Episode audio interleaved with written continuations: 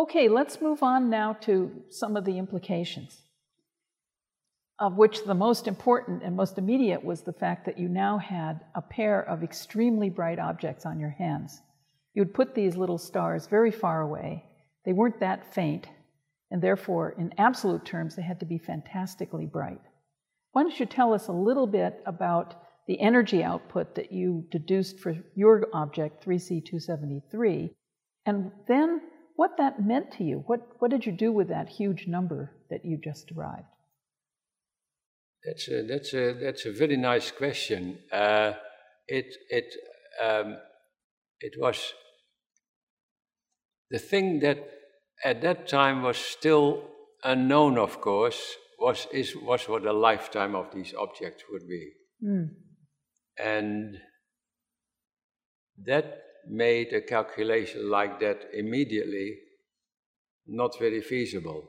I mean, one was immensely surprised that a 13th magnitude star could have that kind of a redshift, and clearly was cosmological and therefore was an excessively bright object, but we didn't know how long it would last. So the total energy output, I don't think we could work out as yet. Okay, so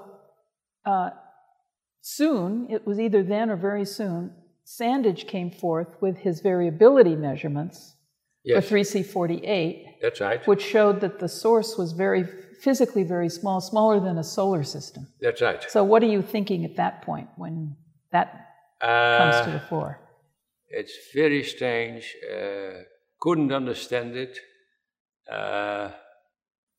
But, you know, once you have a redshift like that, there's nothing you can do about it. Nothing you do, right. You're married to the redshift.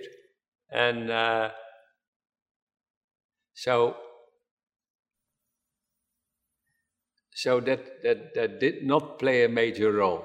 You were so confident that it was up to other people to solve this problem. Yes. Right. Although I must admit that I think I made certain calculations. I must admit that there was an efficiency.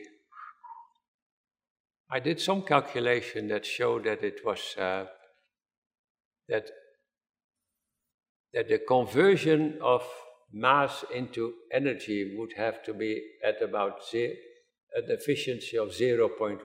Really? Of course, that's the canonical number today. Yeah, probably. So that's remarkable that you came to that conclusion, yeah, back then. And I think that that of nuclear energy in stars, it's more like 0.006, I believe. Yeah, that's right. Yeah. Mm-hmm. So you realized you had an amazing object. Yeah. Mm.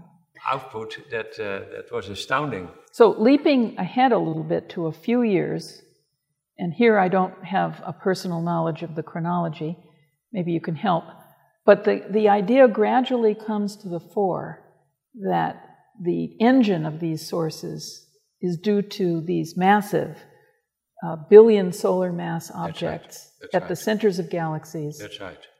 There's a black hole there, and paradoxically, it's actually shining more brightly, yeah, than anything else in the universe. That's right. So you begin to hear talk of this.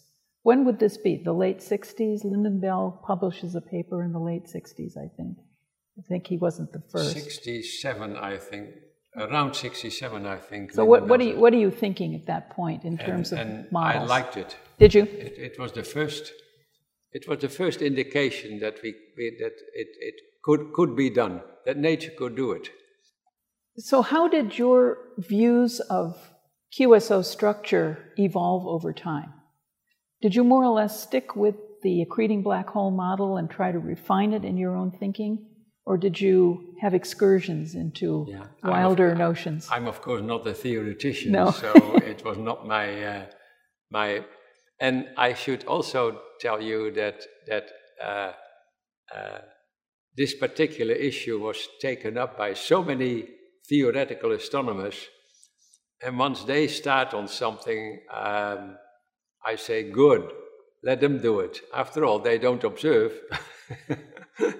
and but it's It's, of course, there are questions about the black hole and the black hole formation and so on. Well, I was just going to ask you that now. Yeah. What do you think are the biggest remaining outstanding questions about black holes? How they form. Why is that a problem? I think Martin Rees has shown that it is a very considerable problem. And that if you try to form them from the beginning of the universe as efficiently as possible, that you need a seed that is already at that time 100 solar masses. At some early time? At a very early time. Mm-hmm. And from then on, if you're lucky, you can in fact get things that are 10 to the 9th solar masses at the most distant quasar. Of course, that recent redshift of 7.2 doesn't help. There's even less time. Yes. Mm-hmm. Do you have any personal, private theories as to how this is happening? No, but as I may have mentioned earlier, my surprise has been always that, even things in the very early universe had metal abundances that seemed to be so high. Solar metal abundance, how do they get it? That takes recycling of material through stars, and I don't understand it. So not only were their masses large, their abundances weren't primordial either. Yeah. Yeah. Yeah. Interesting. Well, let me conclude this little segment here with a more philosophical question. And I'll start by observing that many people would say the discovery of quasars did two things for us. First of all, they were fortuitously very bright, so we could see them far away. So they were our first look at the distant universe. We're using our telescopes now to look back in time and see a universe the way it actually was. Mm-hmm. It might be dim, it might appear small on the sky, but it's actually what went on then. Yep. So billions of years of history are suddenly opened up to the human race. Yeah.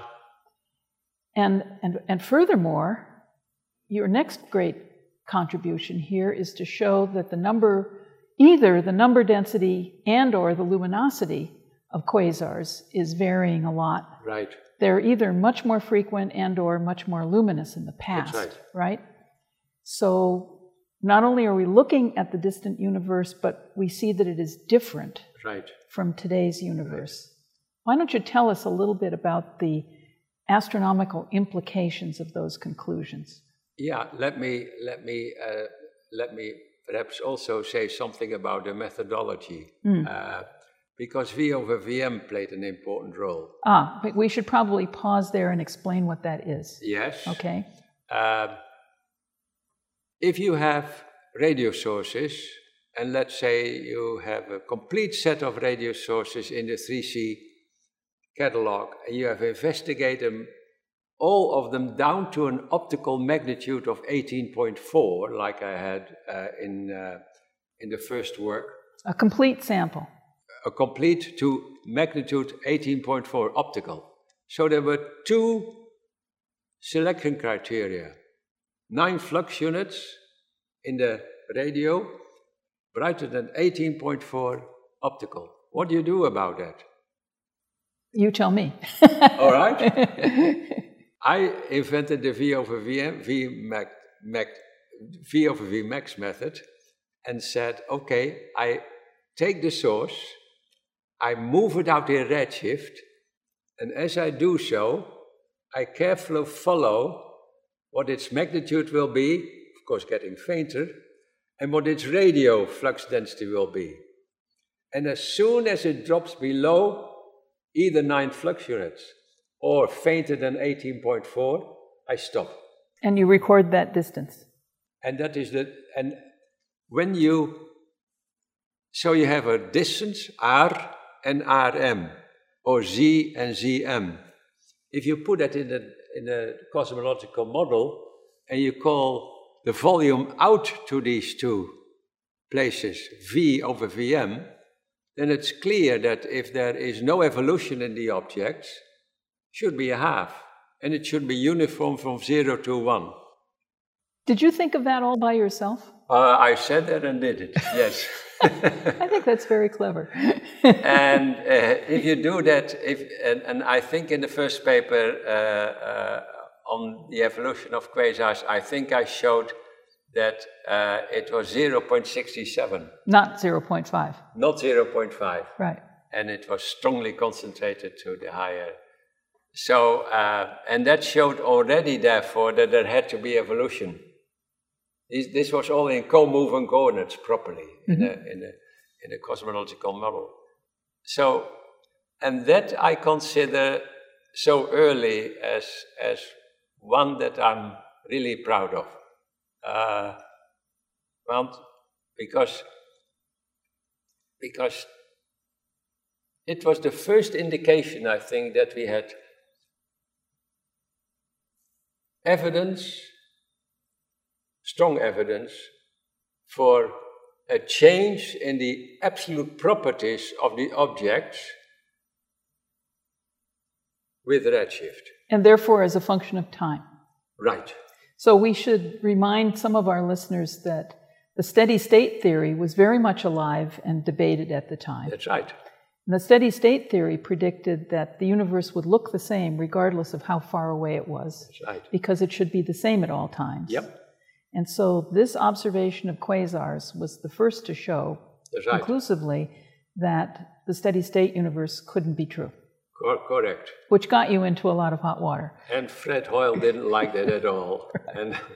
And let's see, Tommy Gold was also part of this steady staters, and then Dennis Sharma, I think. Jeff Burbidge. Yeah, he was just grouchy about the whole thing, as you well know, and he was so struck by the consequences that he said these redshifts are not real. Right. And Jeff, at every meeting, would say, "Well, you all are talking about, but you're forgetting, you make an assumption that the redshifts are cosmological." And people who didn't know Jeff would say, "Who is he?"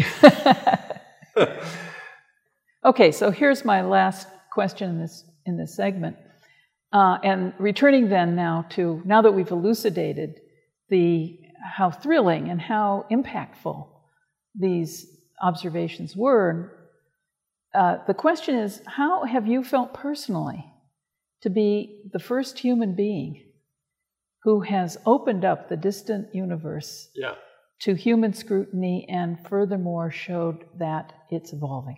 Yeah, well, it's amazing. There is this privileged position that you really occupy for a while, especially if it's not published yet. That you say, I see this, and I see it clearly. It's a good method. I took both limits into account. It's solid, and I can change the cosmology parameters, but that makes hardly any difference. And you feel privileged to see what the universe is really like, and happy that you were it that could play the role.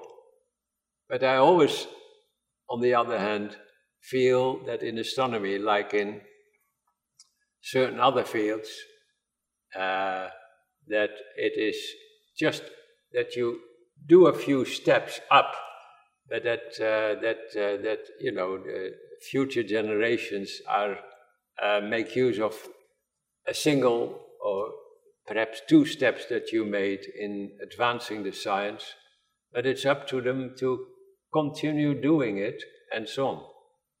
Well, that's true, but history is looking back at your achievements and saying, those were pretty damn big steps.